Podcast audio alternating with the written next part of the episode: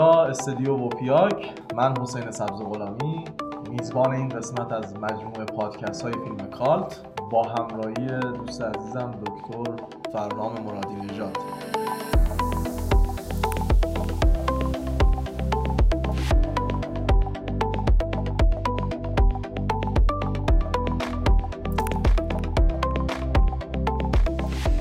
ما دیگه نمی‌تونیم با هم زندگی کنیم. ازدواجمون دیگه نمی‌تونه ادامه پیدا کنه. گفتنش دردناکه ولی من به تو هیچ وقت علاقه نداشتم دیگم ندارم. باید قطعش کنیم. ولی من به تو علاقه دارم. می‌دونم. تو به خودت هم خیلی علاقه داری. خب این طبیعیه. مثل هر کسی دیگه. تو خودتو دوست نداری؟ نه. خود اینجوریمو دوست ندارم. با تو دارم میپوسم.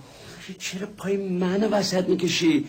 تو داری یه بحران شدید روانی رو طی می‌کنی و طبیعیه که از هر کس و هر چیزی ممکنه بدت بیاد. نه نه من دیگه این شر و ورای تو رو گوش نمی کنم در باب وصل و یگانگی و استحاله در دیگری و با معبود یکی شدن این مزخرفات. ماشی. تو عملا نشون میدی آدم دیگه ای هستی چطوری می‌تونی ثابت- 180 درجه حرف تو عملت با هم. فرق می‌کنه. یک ذره به فکر من و بچت نیستی. چطور ممکنه؟ کلت کردی تو اون کتابای لعنتی. می‌خوای همه خفه خون بگیرم نمی‌تونم دیگه تحملت کنم. تو می‌خوای من اونی باشم که واقعا خودت می‌خوای من باشم اگه این- اونی باشم که تو می‌خوای وقت دیگه من من نیست.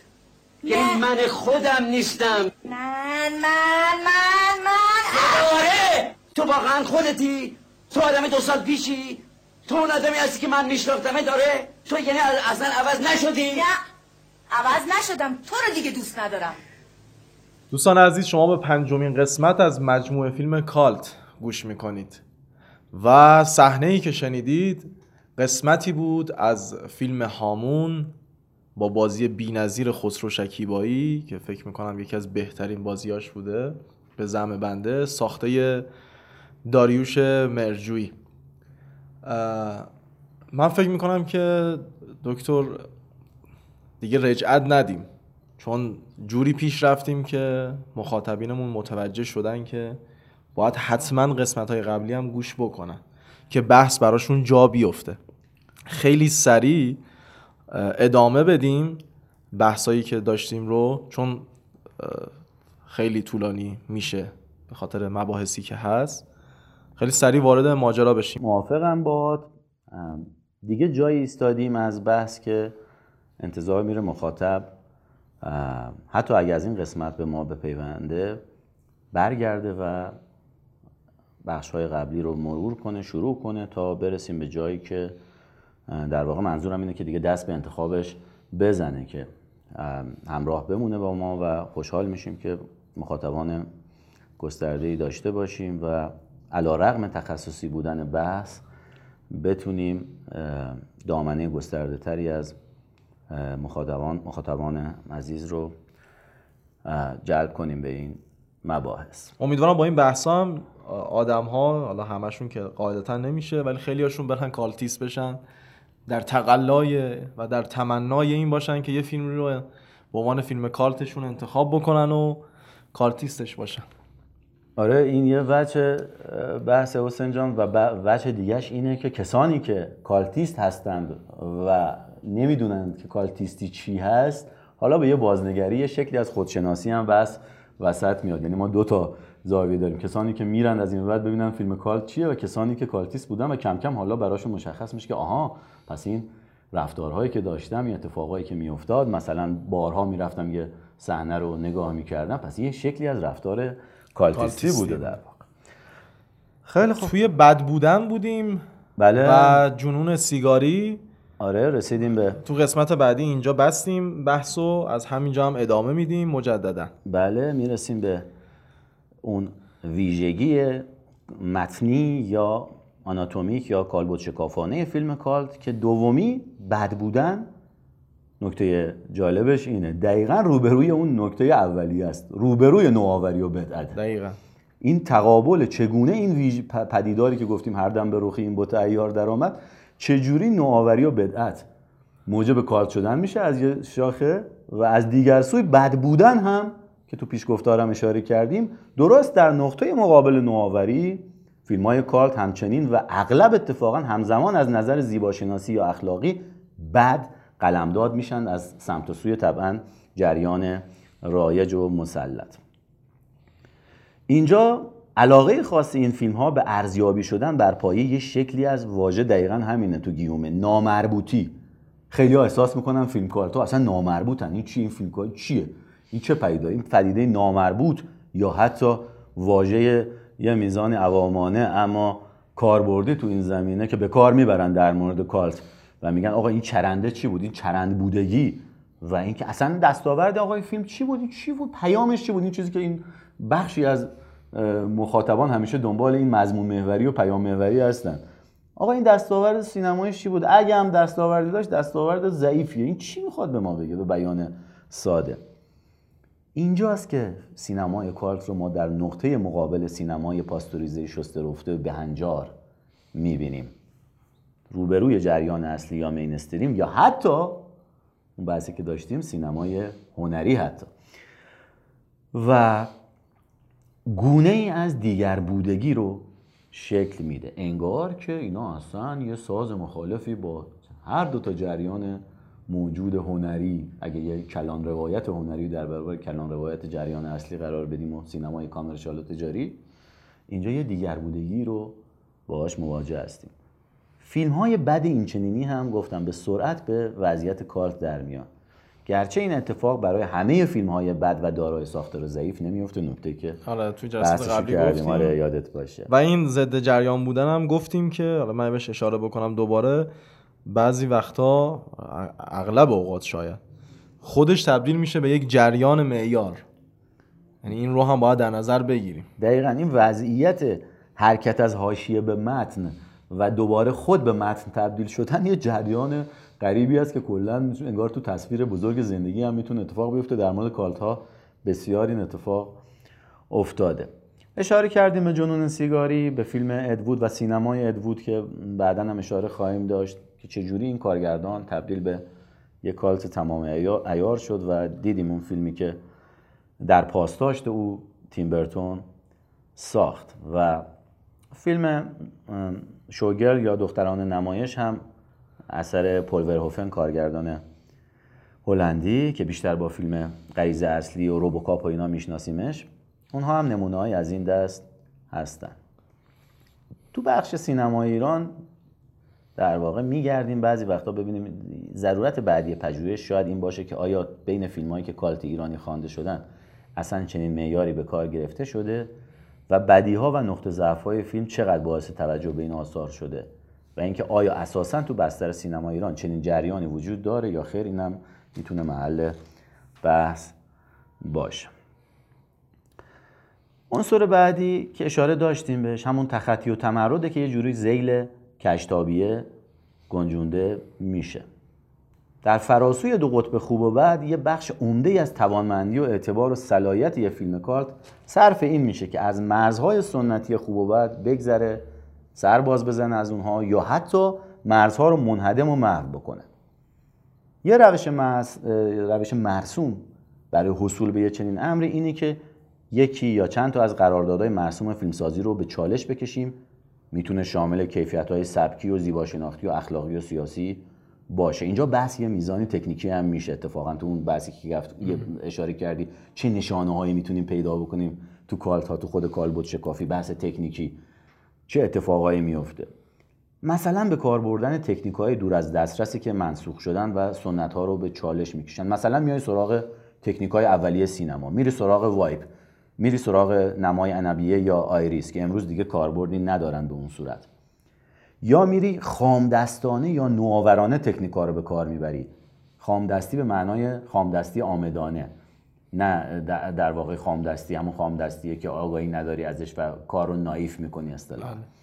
تو این خامدستی در حقیقت آمدانه یا نوآورانه تکنیکا در مجموع در مجموع میری نقادانه با جریان اصلی برخورد می‌کنی و مراجعی رو برای به مبارزه طلبیدن ساختارهای روایی و چارچوبهای داستانگویی فراهم می‌کنی این بحث بعد از فیلم کالتا قبلش به این چیزها کارگردان به این مسابه بهش فکر نمی‌کنه نه این نه. بعد از فیلم. افتاده. آره تو ناخداگاه رفته اصلا تو اون سنت داشته کار می‌کرده تو سنت کار می‌کرد حالا این میزان آگاهی که میگه مخصوصا اینجا تو بخش تکنیکی و اینها طبعا یه گریزی بزنیم به فیلم نام نویسی کار اصلیمون. ماجرا اینه که اینجا انگار اون شورشی که علیه رأس حرم مکی انجام می‌شد شورش خورده پیرنگ و شورش ضد پیرنگ مخصوصا ضد پیرنگ چون خورده پیرنگ به اون معنا تقیان نمی‌کنه علیه سلطنت شاه پیرنگ. مثلا بیخود نیست که اسمش گذاشتیم شاه پیرنگ.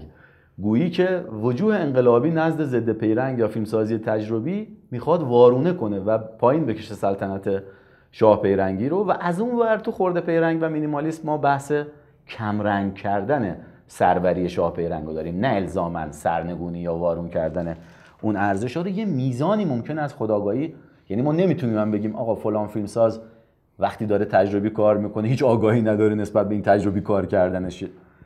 ولی نمی‌رفت که بگه من برچسب کالت رو در آغوش خواهم گرفت یا این فیلم کالت خواهد شد. می‌رفت که کار خودش رو تو اون حوزه مثلا شورش علیه سروری یا چیزی که اگه آنارشی رو اینجا ضد سروری معنا کنیم شورش علیه سلطنت آشپلات یا شاه پیرنگ رو انجام بده. اینجای کار سر و کار داریم تو این حوزه تکنیکی زیباشناسی سینمای آوانگارد و تجربهگرای آمریکا یا آدمایی مثل کنس انگر، جک اسمیت، برادران کوشر اینها تو این حوزه کار کردند ولی بیشتر اونها اون میزان تو همون حوزه سینمای experimental آمریکا باقی موندن. چیزی که بیشتر از اون وضعیت مهجوری در اومد یه میزان و اومد تو اون حالتهای بینابینی که اشاره کردیم با اون بحث‌های پلیمری و اینا بهش. اون مصادیقی که از شیمی آوردیم. تو بحث بینابینی اینجا سینمای الخاندرو خودروفسکی میاد وسط و یه فیلمی مثل El Topo که کلا جریان ساز بود و Rocky Horror Picture Show که برچسب cult رو کلا فیلم cult ی بود که cult رو دوباره به میانه آورد فیلم Rocky Horror Picture Show که اشاره بهش زیاد خواهیم داشت و از اون عناصر تثبیت شده تاریخ مطالعات cult است. مخاطبین ووپیاک می‌تونن این اسم هایی که آورده میشه رو برن با یه جستجوی ساده دیگه. الان به لطف دنیای مجازی با یه جستجوی ساده می‌تونن پیدا بکنن. برای اینکه خیلی براشون قابل فهمتر باشه و راحتتر بتونن ارتباط برقرار کنن با مفاهیمی که داره گفته میشه. مثل همین فیلم هایی که داریم ازشون اسم می‌بریم یا اون کتاب هایی که دکتر میگن اونایی که ترجمه دارن رو حتما دکتر بیان می‌کنن. مثل کتاب جیجک بله. قسمت قبلی. خیلی خوبه که برین اینها رو ببینین. این فیلم هایی که گفته میشه نمی‌دونم جنون سیگاری هست دکتر مثلا؟ فیلمه واقعا خودم دنبالش نگشتم به اون معنا. ولی آره. فکر کنم بچه های بافریا و خوره بهش دسترسی پیدا بکنن, بکنن آره. البته میزان سایت های دانلود و اینا نمی‌دونم الان اوضاعشون چجوریه. نپوکیدن آره. و چه اتفاقی براشون افتاده. ولی فیلم بود و اصلا تو همین جهان مجازی بود که دوباره احیا شد و این وضعیت براش اتفاق افتاد. از سال در واقع یادمه که فکر کنم تو یوتیوب دوباره زنده شد. حالا به انگلیسی بخوان جستجو بکنم فکر می‌کنم باشه. حالا شاید تو منابع آره، فارسی نباشه. مدخل ریفر مدنس می‌تونن اینو پیدا بکنن. ریفر مدنس خیلی خوبه که پس این نمونه مثالهایی که گفته میشه این کتاب هایی که گفته میشه رو برن حتما دنبالش. ادامه بدین آقای دکتر. آره زنده باشی. من در واقع بحث فیلم کالت های ایرانی همین وسط مطرح میشه. باز آن چیزی که در جهان هست در برابر مطالعاتی که رو فیلم کالت ایرانی داریم. این وجه هم مورد بررسی قرار می‌گیره که فیلم ها کالت های ایرانی که کالت خوانده شدن بنا به اجماع حد اکثری چه میزانی با چه نسبتی با جریان قالب زیباشناسی ادوار مختلف سینما ایران پیوند داشتن و اینکه این عناصر متمردانه اصطلاحا در کالت ایرانی چگونه بوده چه بوده و چگونه به تصویر کشیده شده. حوزه بعدی. حوزه هست که خودش مدخلی است به مطالعات گسترده و می‌دونم و امیدوارم که تو این سلسله مباحث حتما بهش پرداخته بشه. بحث ژانر هست. حتما اون که برنامه براش داریم خیلی هم گسترده است. و خبرش از همینجا بگیم دیگه. یعنی آره، شما گفتین آره. ما ژان رو هم قراره که به صورت پادکست ارائه بدیم. حالا دکتر پیش دستی کردن. یه ذره سورپرایز کردن مخاطبین ما رو. حتما به ژانر می‌پردازیم. خیلی جدی و خیلی گسترده. بحث بعدی ژانر در نسبت با فیلم کالت می‌تونیم به این نکته اشاره کنیم که فیلم های کالت اغلب تو چارچوب محدودیت ها و امکانات فیلم های ژانر ساخته میشن. برای همین هم است به بعضی از قراردادهای ژانری پایبند و وفادار میمونن. با وجود اینکه گفتیم چقدر آسی و تاقی و تقیانگرند اما وقتی تو چارچوب محدودیت های ژانر ساخته میشن به برخی از قراردادهای ژانر به کنوانسیون هاش پایبند و وفادار میمونند. اما به عنوان یک قاعده فیلم های کالت قراردادهای ژانری رو که باید مورد احترامشون باشه رو خیلی وقتا هم مختوش و مبهم می‌کنن. کالت ها چی کار می‌کنن در واقع؟ کالت ها میان با مخلوط کردن ژانرها با افشاء پشت پرده ژانرها یک جورایی. با تقلید ریشخند آمیز از قواعد نانوشته ژانر یا به یه شیوهی به قول خودمون از این واژه اگزاجره استفاده می‌کنیم یه شیوهی گزافگو اقراق کردن در قراردادهای ژانر در واقع یه جوری قراردادها رو باز وارونه می‌کنند و به ریشخند می‌گیرن برخی از این قواعد ژانری رو. اینجوریه که برخورد نظری ژان با فیلم کالت هم یه شکلای پیشامدرنه. به این معنا که به جای جدی گرفتن فرهنگ اون رو یه میزانی تبدیل می‌کنه به شادخاری کمدی کردن و کارناوالی کردن قضیه و اینجا تنین پست مدرنی پیدا می‌کنه و از مدرنیته دور میشه و این بحث پاستیش بحث, بحث پارودی و نقیزه که جز واژگانی هست که زیل مطالعات کالت هم بهش پرداخته میشه حوزه جدای خودش هم داره. اینجا در واقع میایم به جای جدی گرفتن که در مثلا نگاه مدرن اتفاق میفته میایم فرهنگ رو یه شکلی دست به یه شکلی از شادخاری یا کارناوال می‌زنیم واژه‌ای که میاد از مطالعات آدمایی مثل میخائیل باختیم و اینجوری اتفاقا با این شکل از ارجاع و همینجور تقلید به گونه بی پایان و خستگی ناپذیر انگار فرهنگ رو دارن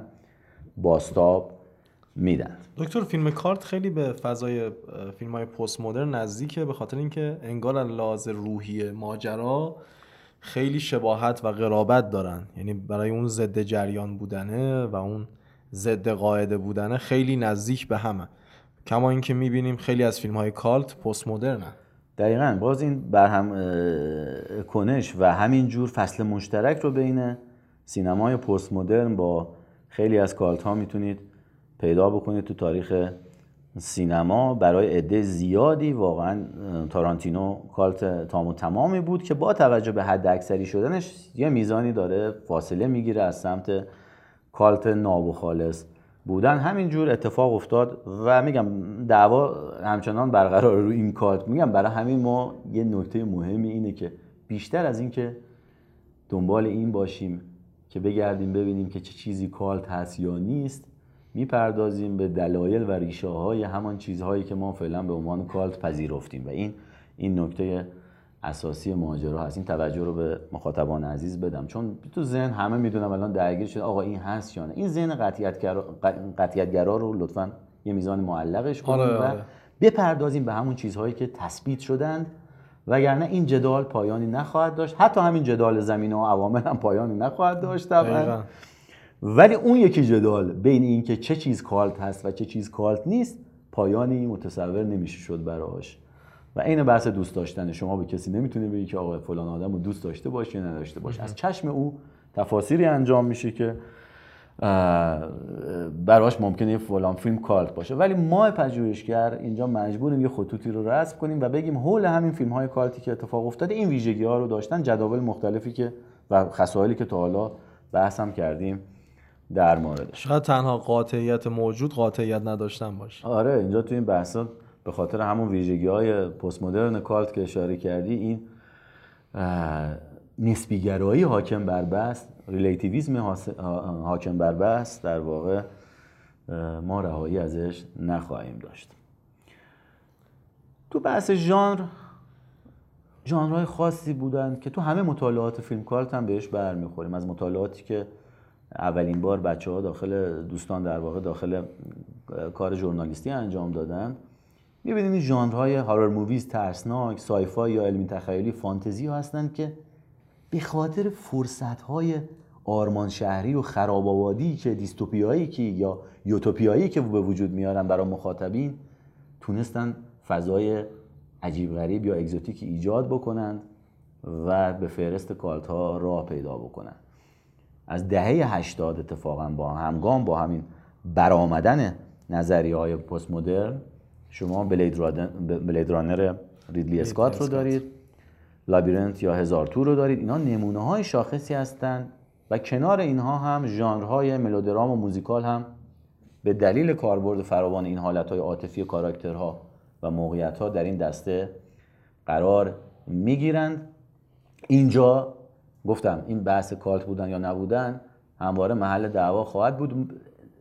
منظر ما تو این سلسله مباحث اینه که چیزهایی که حالا از نظر مثلا برخی منتقدین کالت خونده شدن واقعا امروز با اون وضعیت حداقلی که تر می‌کنیم فیلم های مثل برباز رفته آوای موسیقی اینها کلا آوای لقب- موسیقی اما اشکا و بله لبخند لبخندها دیگه لقب کلاسیک رو یدک می‌کشن و خیلی فاصله گرفتن از کالت بودن. بله ولی مثلا تو تو کتابای مثل کتاب دنی پیری که مال خود همون دهه 80 بود گفتیم اون وضعیت متغیر که جایگاه جایگاه دستگلی گردن کسی نه ضمن که واقعا حواسمون باشه این نکته هم هست. خیلی ها فکر می‌کنن کالت بودن ف... یه ویژگی ارزشی مثبت فقط. نه نه. این کالت بودن همه رو با هم دیگه داره. اون میزان مثل کلاسیک مثبت نیست. و وقتی ما حتی از لحاظ بد بودن هم میگیم فیلم خوب بوده یادمون باشه که با بد بودن مت- معترفیم. و این مدالی که میندازیم گردن فلان فیلم یا برچسبی می‌زنیم حاوی دوتاشه این خیلی نکته مهمیه و می‌تونیم روش مستقر باشیم روی این نکته. لزوما شاهکار بودن نیست دیگه اصلا. اصلا اصلا اصلا خیلی فاصله داریم با یه همچین تعریفی. اغلب سبک های ژانری با استفاده از یه سری از این موتیف های مصنوعی آگاهانه میان واژگون میشن. منظورمون چیه؟ یعنی مثلا با تصاویر سورئالیستی با اجراهای خشک و بیروی اگزیستانسیال اینها یک تکنیک های محبوب کالتا هستن.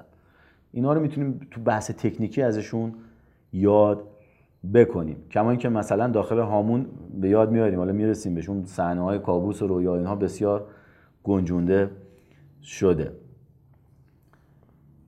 نمونه های دیگه هم فیلم برادران بلوز به کارگردانی جان لندیس از محصولات دهه 80 آمریکا و مهمتر از همه فیلم بزرگی که کنار اون دوتا فیلم Rocky Horror Picture Show و El Topo ی آلخاندرو خودوروفسکی اینا جریان ساز بودند تو در واقع احیای مفهوم کالت لبوفسکی بزرگ که علاقمندان سینما بیشتر باهاش آشنا هستند از برادران بله،. برادران کوهن و اون مکتب دودیسم و شخصیت خاصی که لبوفسکی داشت و مرامی که اونجا ترویج می‌شد انگار شکلی. خودش کالت در کالته کالت اندر کالت اتفاق افتاد. در این ساختارهایی که برادران کوهن حالا باز یه نقبی به فیلمنامه نویسی بزنیم تو کارهای مختلف از بارتون فینک بگیر. تا خود لبوفسکی تا حتی No Country for Old Men یا جایی برای پیرمردها نیست سرزمینی برای پیرمردها نیست. شمایل یه شخصیت کالت رو انگار دارن. درسته. و سیل منظورم تو بحث, بحث پیرنگی ما یه سیلانی داریم و چرخشی داریم بین انگار در میانه مثلث ما هم فضاهای کابوسی رو داریم که متعلقن به یه شکلی از جریان سورئال و ضد پیرنگی هم پاسخها کاملا داده نمیشن در انتها. تو مثلا بارتون فینک که ما ویژگی های خورده پیرنگی رو می‌بینیم و هم طبعا فیلم یه دفعه با یه قهرمان منفرد که فعالم است و می‌خواد مثلا نمایش نویس معروفی بشه تو نیویورک سر کار داریم که ویژگی های شاه پیرنگی رو بروز میده و بعد یک دفعه می‌رسیم به یه شکلی از انفعال خورده پیرنگی. منظورم اینه که حالا تو بحث فیلمنامه هم برادران کوهن اگر یه میزانی تکنیک ها هم بخوایم اشاره کنیم که البته باز کاملا استفاده از همین تکنیک هم باعث نمیشه کالت بشه. هی برمیگردیم به اتفاقاتی که اون جهان بیرون برای فیلم میفته اینها یه نمونه‌هایی از کاربرد این تکنیک ها بودن تو فیلم کالت و اینجا هم باز طبعا باز تو نمونه های ایرانی می‌تونیم هرچند میگم ما در ایران یه میزانی شاید بیشتر با ژانر کمدی و ژانر کلی مثلا ملودرام خانوادگی یا درام خانوادگی سر کار داشته باشیم. با کلان ژانرها بیشتر سر و کار داریم تا ریز شدن توی ژانر. خیلی کم داریم نمونه های دیگر رو. اونجا هم میشه این بررسی رو پیگیری کرد. آقای دکتر موافقیم بریم موسیقی متن لبوفسکی بزرگ رو بشنویم؟ عالی به شدت موافقم آره. به شدت موافقم. خیلی فیلم دوست داشتنیه. آره. بازیگرم این روزا درگیر بیماریه. جف بریجز و واقعا خوش بالاتون اینقدر اسما خوب یادتون میمونه؟ یعنی من تو نفس عمیقم می‌خواستم اسم اون شخصیت های فیلم رو بگم. اصلا تو ذهنم نبود. کلا موزلم اسمه. ولی خوش که اسما. همه هم آی دکتر دقیق می‌دونن. یعنی قشنگ خیلی قابلیت والاییه. آره حالا اینو گفتی در امیدوارم اشتباهی نکن اشتباه پیش میاد مشکلی هم نیست. اون مفاهیم واقعا همون چیزی که مد نظرت تو این سلسله از برنامه ها انشالله به جون بشینه و اسامی به هر حال تو این جهان ما هستن در فضاهای مجازی اینها منتها وقتی میگیم اسامی من بیشتر منظورم از خلال اسامی رفتن به مدلول های مختلف بله، یعنی. میگم جف بریجز دوست دارم مخاطب شمایل لبوفسکی رو دوباره به خاطر. بیاره. آره و نصف کیف بحث های سینمایی هم در واقع به همین اسپازی ها اینها هست آدم همیشه تو این سطح لذت می‌بره دانشگاهی هم که کار می‌کنی نهایتا دوست داری که از بازیگر مورد علاقت حتی تو جلسات رسمی هم با واژگانی مثل بی همتا بی نظیر اینا یاد بکنی. اه، لذا امیدوارم که پرانتزای این شکلی هم باز کنیم وسط بحث و آره شرط بندی های سر بولینگشون و اینجور چیزا. خیلی جذاب بود. آره بریم موسیقی متنش رو گوش بکنیم. بعدش هم اگه دوست داشتین برین دوباره ببینید. برین بعدش هم بولینگ بازی بکنید.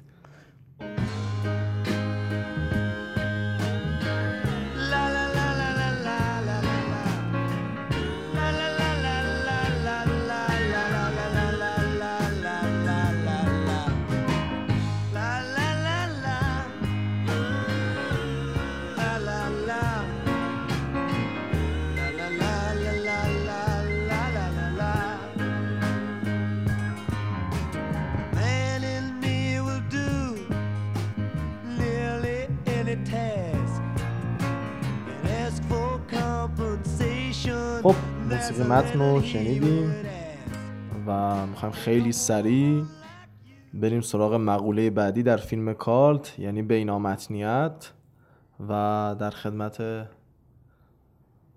استاد فرنامه مرادی نژاد هستیم. استاد بفرمایید. رسیدیم به در واقع بینامتنیت و تعریفی اگه بخوایم ارائه بدیم به طور خلاصه اینه که چگونگی و کیفیت مقایسه و ارتباط و پیوند یه فیلم با دیگر فیلم ها و همینجور دیگر بخش های فرهنگی در کالت شدن فیلم نقش مهمی داره. این مسئله نه فقط شامل ارجاعات به متن بقیه فیلم ها به شکل نقل قول یا مثلا ایفای نقش بازیگران مشترک تو دوتا فیلم بلکه با فراخواندن اسطوره فرهنگی و باستابشون و استفاده از پس زمینه تاریخی و کهن الگوها شکل می‌گیره. نمونه های این نکته رو می‌تونیم تو ارجاعاتی که تو فیلم های در واقع پست مدرن پیدا می‌کنیم از دهه 90 به بعد مخصوصا تو فیلم بابی رودریگوز از گرگو میش گرگو میشتا سحر به کارگردانی رابرت رودریگوز که با اون سری معروف دیسپرادو اینا بیشتر مخاطبان به یادش میارند رفیق تارانتینو. و فیلم نان زنجبیلی محصول 2000 این مسئله فیلم کالت رو در واقع تو کانون یک عصر فرهنگی قرار میده و در برخی موارد انگار با یه شکلی از مد سر و کار داریم. یه شکلی مثل هیپیگری در فیلم ایزی رایدر به کارگردانی دنیس هاپر که این هم تثبیت شده یه میزانی در دل لیست ها و فهرست های فیلم کالت جهانی. تو گسترده ترین شکل فیلم کالت در واقع تو شکل گستردهش می‌تونیم این رو بگیم که فیلم کالت به یک شاخصی از زمانش تبدیل میشه که نشانه های زمینه و زمانش رو حمل می‌کنه. تو شکل افراتیش هم بینامتنیت بنیان روایت رو شکل میده و داستان فیلم رو در واقع ما باش مواجه هستیم که داره مستقیما از فیلم ها و رسانه های زمانش استفاده می‌کنه و داستان فیلم میره سمت نشون دادن فیلم ها و رسانه ها مثلا ارجاع به فلان بازی یا گیم که در زمانه ما معنا و مفهوم جدی داره و حتی بازی ها و گیم ها تو حوزه فیلم نویسی دارن به عنوان منابع اقتباس و آداپتاسیون استفاده میشن. یه اتفاقی که مثلا تو فیلم های دیوید کراننبرگ کارگردان کانادایی میفته مثل فیلم ویدیو درام محصول 1983 تو فیلم های کالت ایرانی هم در واقع این هم می‌تونه یک خلای مطالعاتی باشه که باید ضرورت مطالعه رو سبب میشه و میشه بهش پرداخت. خیلی توی فیلم کارت ایرانی اصلا کلا نمی‌دونم مرجعی وجود داشته غیر از خودتون. حالا چون می‌رسیم بهش که استاد خیلی خوب پرداخته به فیلم کالت های ایرانی اصلا مرجعی وجود داشته که به مقوله فیلم کالت توی سینمای ایران بپردازه به شکل خیلی جدی. بله کنار این فعالیت ها که معمولا در واقع مخصوصا یادم میاد که از اواخر دهه 80 شروع کردم خودم شخصا. حمید حاجی حسینی حمیدرضا حاجی حسینی دیگر کوشنده جدی این مسیر بود تو مسیر مطالعاتی فیلم کالت منتها خارج از آکادمی و در دل فعالیت های مطبوعاتی و ژورنالیستی و نهایتا سال 96 بود که اون هم یک مجموعه هست که پرداخته به فیلم کالت های سینمای ایران. تنها مجموعه در واقع امیررضا حاجی حسینی در مجله دنیای تصویر در تابستان 1396 در یک کار واقعا نسبتا سترگ و ستودنی تونست برای اولین بار از مدخل کالت بررسی کنه. فیلم های کالتی رو که انتخاب شده بود و تثبیت شده بود و یک فهرست دیگه فهرست بیستگانه ای رو ما در واقع باش سر کار داشتیم. زیل مجله دنیای تصویر در اون شماره ویژه کالت که یه سری اطلاعات دایره المعارفی هم اونجا منتها محدود بهش اشاره شده. بله بریم سراغ مقوله های بعدی. پایان های سست دیگه. بله پایان های سست یا loose ending. خیلی از فیلم کالتا با پایان های روایی و سبکی سست خودشون شناخته میشن. تو این فیلم ها میریم می‌بینیم که مواجه هستیم با پایان های ناگهانی. یا خیلی وقتا اتفاقا به باور خیلی ها ممکنه سازشکارانه بودند یا مشکل ساز بودند و مخاطب رو ناراضی و گیج بر جایی می‌گذارند پایان باز نوعا مشخصه صحنه‌ای است که عناصر تداوم و پیوستگی روایت رو مورد تهاجم و به معنای دقیق کلمه خیلی جا بی احترامی قرار میده. و تو برخی موارد هم ثمره دخالت آشکار و نتیجتا ایجاد صحنه های محذوفه. حالا اونجا برمیگردیم به همون چهار تا محوری که مورد بررسی قرار می‌دادیم. وضعیت فرهنگی فیلم و یا شیوه های. مصرفش. اینجاست که ممیزی در واقع باعث میشه که صحنه بد در بیاد یا حذف شده یه چیزایی ازش و خیلی وقتا شرایط تولیدی که اون فیلم ها کالتا به خاطر بودجه های پایین داشتن یه سری در واقع فورس ماژورهای زمانی رو تولید که باعث شده بودن که این سبب ساز این میزان تعجیل در ساختن بشه. و به گونه طنزآمیز در واقع این دخالت ها به بینندگان این مجال رو داده تا خیلی وقتا آزادانه داستان رو حدس بزنن و خودشون به جای فیلم سبک فیلم رو رادیکال می‌کنند و یه جلایی میدن باز از اون نمونه های برداشت های کالتیست هاست. و در واقع مخاطبین یا هواداران به طریقی خیلی وقتا کمیک می‌کنن پایان ها رو به زعم خودشون و تفسیرهای کمیکی می‌ذارن رو پایان هایی که اتفاقا به نظر می‌رسه فیلمساز می‌خواسته خیلی جدی باهاشون برخورد بکنه. بلید رانر هم فکر می‌کنم تو همین دسته قرار می‌گیره. ما یه چند تا پایان داریم انگار. آره چند تا چند تا تدوین داریم تدوین. در موردش نسخه های مختلف متفاوت دا- دیرکتورز کات و نمی‌دونم نسخه های اصلی که به وجود اومد در واقع می‌تونه بلید رانر رو تو این حوزه قرار بده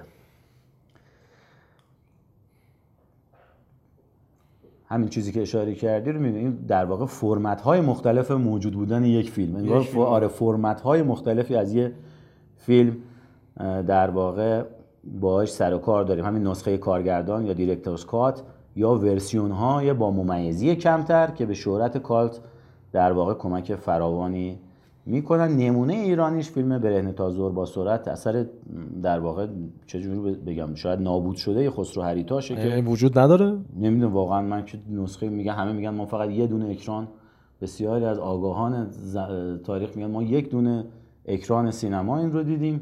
در جشنواره مثلا نمی‌دونم تهران سپاس تهران کجا و دیگه ما غیر از اون جشنواره ما با اکرانی مواجه نبود. س- نبودیم و بیشترین ممیزی رو پیدا کرده و پایان اصلی که هیچ کل فیلم دچار تغییر شده و می‌تونه از اون نمونه های مطالعاتی باشه کلا سینمای هریتاش و مخصوصا این فیلم برهنه تا زور با سرعت و همینجور ملکوت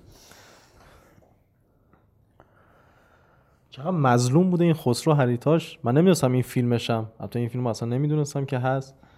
قشنگ دو تا فیلم ازش مفقود شده. بله واقعا. نمی‌دونین تهیه کننده این کی بوده چون که بهمن فرمان‌آرا کنم ملکوت. اینم این, این, این فکر کنم میثاقیه بود اگه اشتباه نکنم. اگه اشتباه نکنم میثاق مهدی میثاقیه بود. ملکوت و بله فرمان‌آرا بود.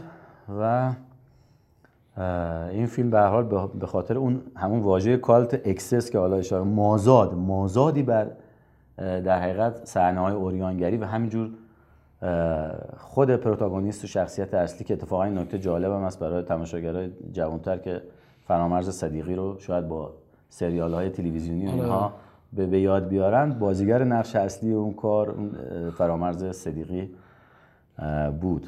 و بعدها صدیقی رو در اگه اشتباه نکنم دندان مار و کار کیمیایی و کارهای آقای کارگردان مشهدی سینمای ایران فامیلش فریدون جیرانی از همون تیم مشهد.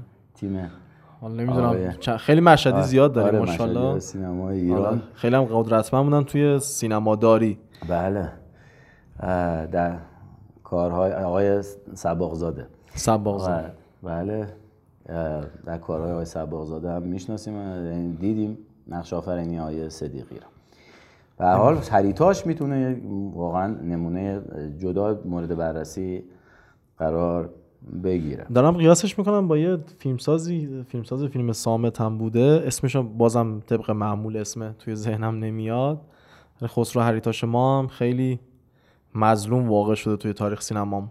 استاد بریم خیلی سریع سراغ مقوله بعدی که مقوله نوستالژیه. در مورد فیلم کالت و در مورد اون صحبت بکنیم. کلا که ببخشید تو کلامتون پریدم کلا که این شاکله اصلی فیلم کالت یعنی کالتیستا خیلی نوستالژی محورن. حتما. خیلی خیلی وابستن به اون مقوله خاطر بازی و هی خاطر بازی می‌کنن با فیلم کالتشون. دقیقا. و البته همون جایی هم هست که باز فصل مشترک میشه و بسیاری در این دام افتادن که نوستالژی رو عنصر کلیدی بدونن و برای همین رفتن و فیلم های کلاسیک شده هم که بسیار اتفاقا شاید نوستالژیک تر از کالت ها باشن رو اووردن زیل کالت و این خطرات مفهوم نوستالژیا یا نوستالژی هست حول تفکیک کالت و کلاسیک در واقع. تو خطوط اولیه بحثمون هم در واقع در این زمینه می‌تونیم اشاره کنیم به اینکه این مشخص طبعا اشاره کردیم مشخصه محوری خیلی از فیلم کالتاست. قادرن تا حس نوستالژی مخاطب رو زنده کنند و غم و دلتنگیشون رو برای گذشته آرمانی افزایش بدن. نوستالژی می‌تونه بخشی از خود داستان فیلم هم باشه. مثلا تاکید همفری بوگارد در کازابلانکا که گفتیم حالا با معیارهایی که ما وضع می‌کنیم و اشاره می‌کنیم بهش. دیگه وضعیت کلاسیک پیدا کرده. ولی تو دل خود داستان تو خود پیرنگ شما ماجرا این که شخصیت ریک و شخصیت انگرید برگمن همیشه پاریس رو همراه خودشون داشتن. شاید یه نمونه مثال زدنی باشه از این ماجرای نوستالژی در دل خود کالبوت شکافی و متن یک فیلم فیلمی که یک زمانی کالت بود و الان دیگه ورود کرده به حوزه کلاسیک. این کار کرده کالت مبتنی بر تاثیر عاطفی طبعا. بیشتر شهرت فیلم کالت های مثل سیسی یا آوای موسیقی که گفتیم باز وضعیت حداکثری پیدا کرده و دیگه تو حوزه کالت نمی گنجه و بیشتر به قلمرو کلاسیک تعلق پیدا کرده. به توانایی اونها برای تحریک نوستالژی اینکه تماشا به یاد یک شکلی از غم غربت روزهای دور مثلا نسبت به اتریش سنتی و باشکوه و درخشان و چشنواز بنداز در حقیقت به یادش بیارن این مسائل رو. زیل فیلم آوای موسیقی. اینجا وجه نوستالژیک در حقیقت پیرنگ پررنگ میشه. داخل آوای موسیقی داریم یه عالمه ارجاع فراوان داریم به جای زیادی داریم به وین، سالزبورگ، شهرهای معروف اتریش. و یه زمانی همین مکانهایی که تو فیلم بودن بعد از فیلم تبدیل شدن به یه مکانهای گویی برای زیارت یا سر زدن هواداران این فیلم ها و این هم جز رفتارهای کالتیستیشون شد که برن و در اتریش این مکانهای فیلم رو لوکیشن ها رو پیدا کنند و اونجا در حقیقت روزگاری بچرخند و ببینند که در چه لوکیشن این فیلم فیلم برداری شده. شهرها خود شهر خود مفهوم شهر و حضور و جغرافیا و مختصاتش باعث تراوشات نوستالژیک میشه. روم تعطیلات رومی رو به خاطر داریم. ونیز تو فیلم واقعا اینجا دوست دارم مخاطبان دعوت کنم. فیلمسازی که کمتر قد دید ولی فیلم های درخشانی داره. حالا نگاه نکن از نیکولاس روی کارگردان انگلیسی. و اینها هستند که گرایش های کالت رو خود حضور این شهرها و معماری و شخصیت چون می‌دونیم شهرها خودشون می‌تونن شهر هم واجد کاراکتر و شخصیت باشه. ویژگی های این شهرها باعث شد ما سمفونی هم داشتیم دیگه. بله سمفونی شهری رو آره تو تبدیل شدن یه جورایی به شخصیت انگار آره. توی فیلم. دقیقا. و گرایش های کالت رو در مورد فیلم ها تقویت کنه خیلی بازم قرابت پیدا می‌کنیم با مقوله فیلم های پست مدرن توی نوستالژی. و از یه مفهومی هم حرف زدیم که فیلم های کالت درگیر و دارشن اونم مسئله رجعت که توی این نوستالژی بازم خیلی می‌تونیم پیداش بکنیم. اصلا من اون کارگردانم یادم اومد اریک فن اشتروهایم بله بله. که مثل حالا خسرو اریتاش ما مثل اون مظلوم واقع شد تو سینما. گفتم بگم که آره اریک فان اشتونهایم کارگردان الاصل اه، که به عنوان بازیگرم یادت باشه داخل قاعده بازی قاعده بازی، آره. ژان رنوار آره بودش و بازی می‌کرد و احساس می‌کنم اگه فیلماش اینجوری درب و داغون نمی‌شد یکی از فیلماش فیلم کالت می‌شد آره واقعا. واقعا هرس و اینها پایان های درخشانی دارند که همین الان هم چیزی که به ما به عنوان میراث مکتوب رسیده حالا اگه خود فیلم هم نمی‌دونم وضعیت نسخه هاش چجوریه 8 ساعته داره. البته 8 ساعته بوده نسخه اصلیش اگه اشتباه نکنم 7 8 ساعت. الان من خودم نسخه 4 ساعته شو دیدم که با عکس و اینا قاطیه. درسته. و آره واقعا اون پایان درخشانی که اشاره می‌کنن اون ماجرا مثال زده نمیاد. مثال هم می‌زنن تو کتاب های فیلم نامی نویسی که در واقع چجور شخصیت نهایتا اون صحنه که دستبند رو می‌زنه به دسته بله. آره و چجوری نهایتا انتهای قدرت شخصیش اونجا تو لحظه مرگ هم بروز میده. و ما در کنار ویژگی های شخصیت پردازی ظاهری اینها نهایتا تحت فشار نهایی هست و در نقطه اوج هست که ما ظهور و بروز اون گوهر واقعی شخصیت و ویژگیهاش رو مشاهده می‌کنیم. تو بحث نوستالژی بازنمایی دقیق و پرزحمت و اینکه بریم بپردازیم دقیقا به صحت دوره های تاریخی. مثل کاری که ولفگانگ پترسن کارگردان آلمانی در مورد فیلم قایق انجام میده محصول 1981 شاید به این شیوه نوستالژی رو ایجاد نکنه بیشتر کیفیت کالت خودش رو از غرق کردن تماشاگر تو یک جهان پشت سر گذاشته شده کسب می‌کنه. این رو در واقع تو ویژگی های کار پترسن میشه دید در این فیلم قایق. یک شکلی از تکنیک تو روایت یا یک شکلی از مجاز در واقع مجاز به منظور به معنای هر شکلی از تمثیل استعاره و همین چیزهایی که ذیل مجاز میگنجن. اینا معمولا در ترکیب با نوستالژی به کار برده میشه. این تکنیک عبارت است از تکنیک time travelling یا سفر زمانی. با این روش می‌تونیم بریم گذشته آینده یا زمان حال موازی رو به تصویر بکشیم. این راه تضمین شده برای اینکه حدسها درباره داستان قوت بگیرن و فعالیت هواداران کالت رو سبب بشه.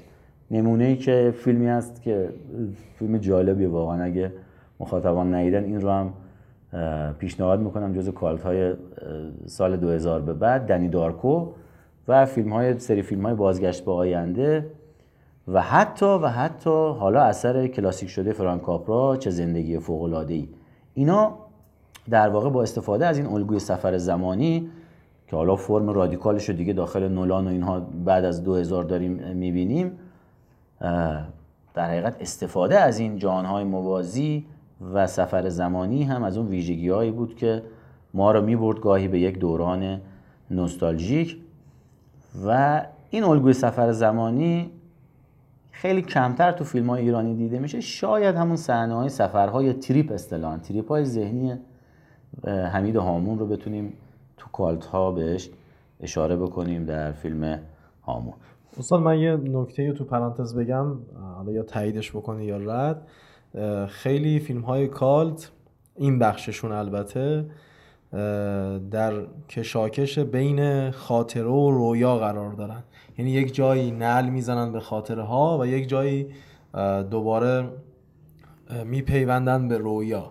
بله یعنی در شو- نوسانن بین خاطره و رویا. یه سیلانی داری بین یه شکلی از امر رخ داده در گذشته یعنی خاطره همون چیزی که داری میگی امری که رخ داده واقعا یعنی از ساختار فلاش بک استفاده می‌کنن. یک جایی نه در واقع شما سر کار داری با یک سکانس رویا کاملا برساخته ذهنی که توی هامون هم. خیلی نمونه خوبش رو می‌بینیم و یا اشکال مختلفی از به یادآوری های ذهنی یا دژاوو اینها رو هم می‌تونید در بعضی از نمونه ها باش مواجه بشیم اساسا فکر می‌کنم حالا تعبیر خودم به شخصه است این که اه، س- وقتی ما خاطره بازی می‌کنیم با فیلم ها یک هر چقدر که تلخ بوده باشه ولی اون خاطره برای ما با نسبت به سینما و فیلم هایی که می‌بینیم شیرینه. حالا شاید این لزوما تو زندگی این شکلی نباشه دیگه. یعنی اکثرا خاطره ها حتی اگه شاد هم بودن و تبدیل شدن به خاطره با یک غمی همران ولی نسبت موضع مخاطب نسبت به سینما و خاطر بازی با اون خود من به شخصه هیچ وقت غمناک نبوده برام. همیشه یه احساس شعفی داشتم. یعنی یادآوری می‌کردم و بازآوری می‌کردم. سکانس فیلم ها رو یا خود فیلم ها رو. آره چون حقیقتا اون رنج رو دیگرانی به میانجی فیلم و رسانه به جای ما کشیند اون واقعا میره تو حوزه کلیت خود سینما. این که کسان دیگری در فاصله امن اون اتفاقا براشون افتاد و ما لذت بردیم یا رنج کشیدیم همراهشون ولی نکته مهمیه که خودمون نبودیم. خودمون نبودیم دیگه درگیرش نبودیم. آره، با فاصله این اتفاق افتاد. از جایگاه امن اون کاتارسیسه برای ما اتفاق افتاد. لخته های خون و خشونت. لخته های خون و خشونت یا gore and violence یا violence در واقع. نمایش کارهای ناشایست کارهایی که اصلا به ذهنمون خطور نمی‌کنه بتونیم انجام بدیم. این هم از اون راه های مطمئن برای بخشیدن وضعیت کالت به یه فیلمه.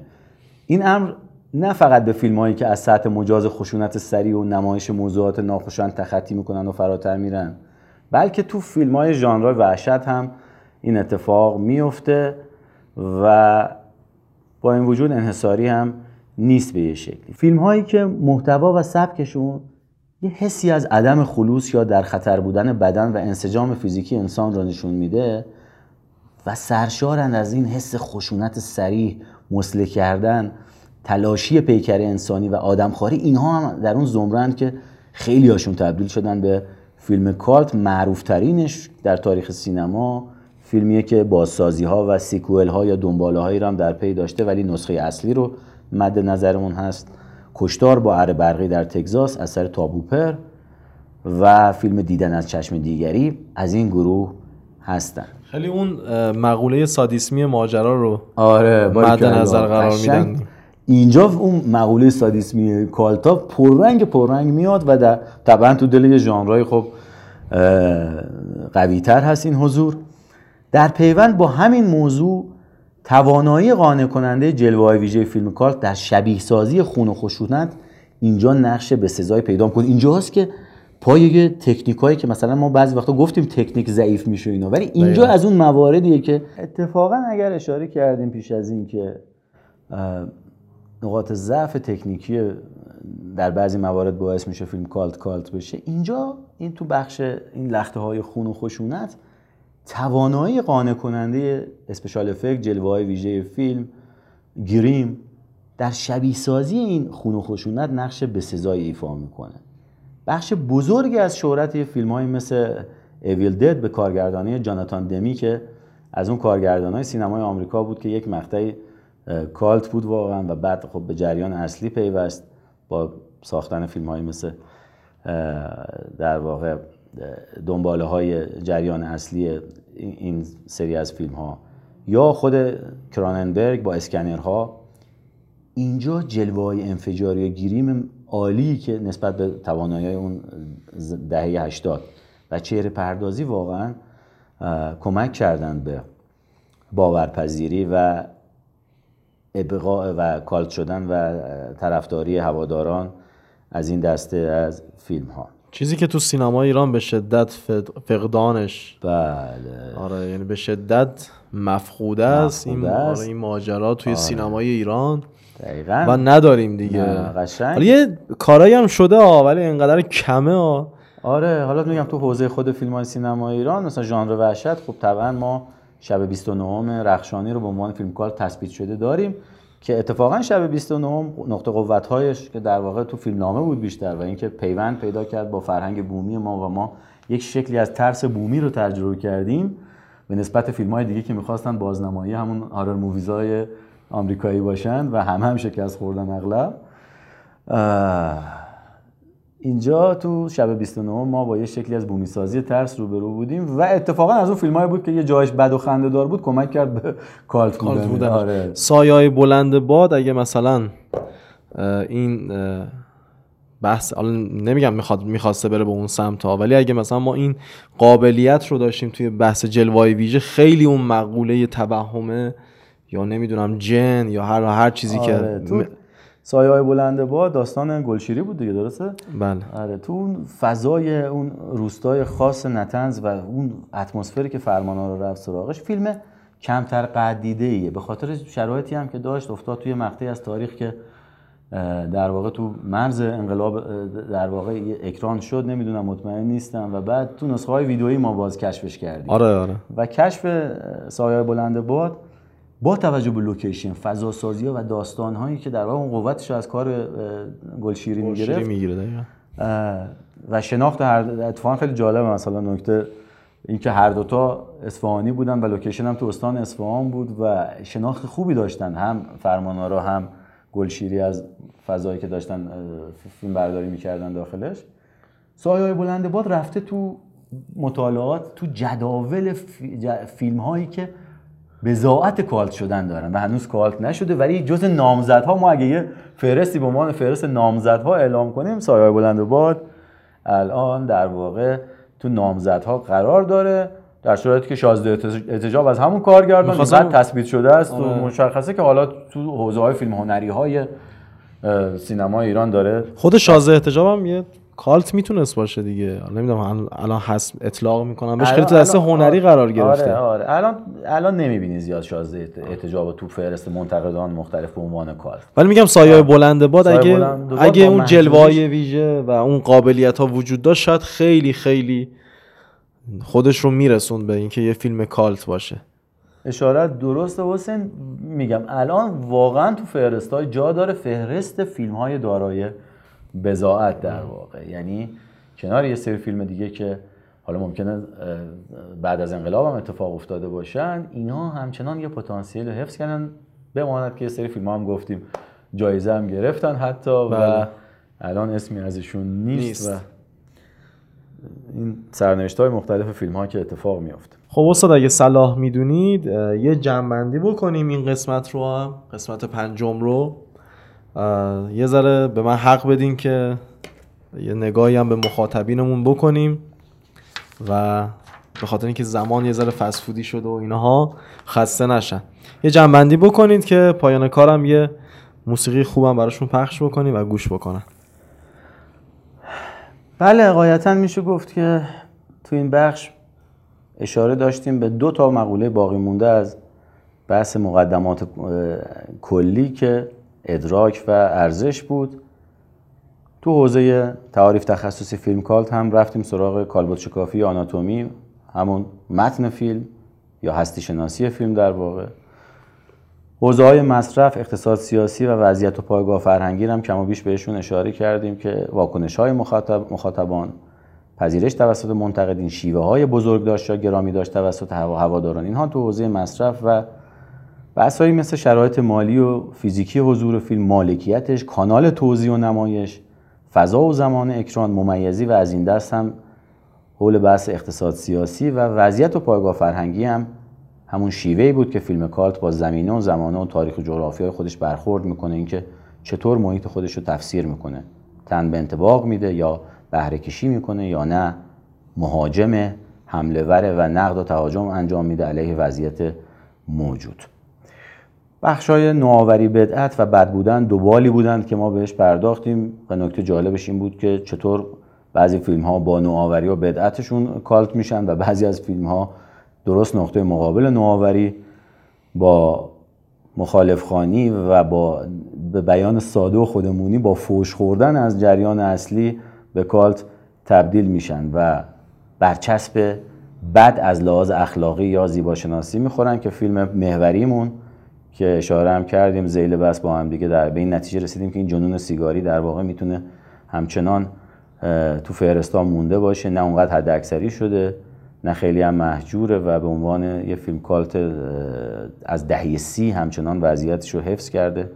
عناصر تخطی تمرد ژانر و از این دست رو هم بهش اشاره کردیم و رفتیم تو ویژگی های در واقع آناتومیک یا کالبد شکافانه فیلم های کالت و به انتها هم تقریبا رسیدیم و می‌تونیم از در واقع جلسه آینده بپردازیم به مباحثی درباره ورای متن و آناتومی اتفاقاتی که نزد کالتیست ها و هواداران و فرامتن میفته بعدش هم که می‌رسیم به بررسی فیلم کالت ها و فیلم کالت ها رو علی الخصوص, علی الخصوص در سینمای ایران بررسی می‌کنیم.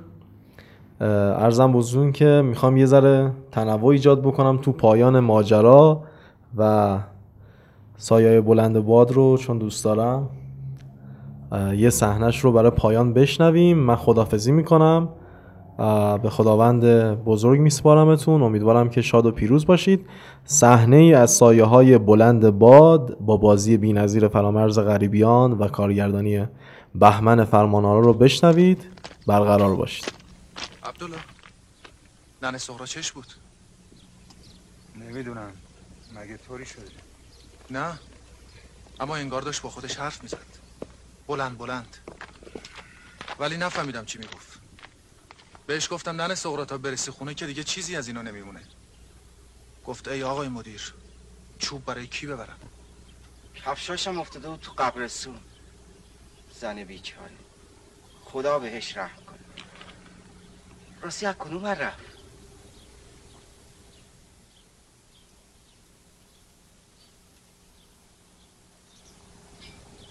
از این طرف ها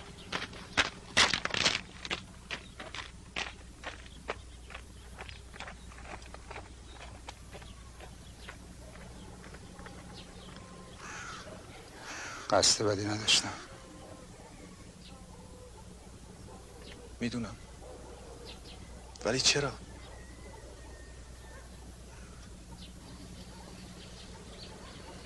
آخه جایی که اون میره کفش می‌خواد چی کنه؟ اونم اینا رو.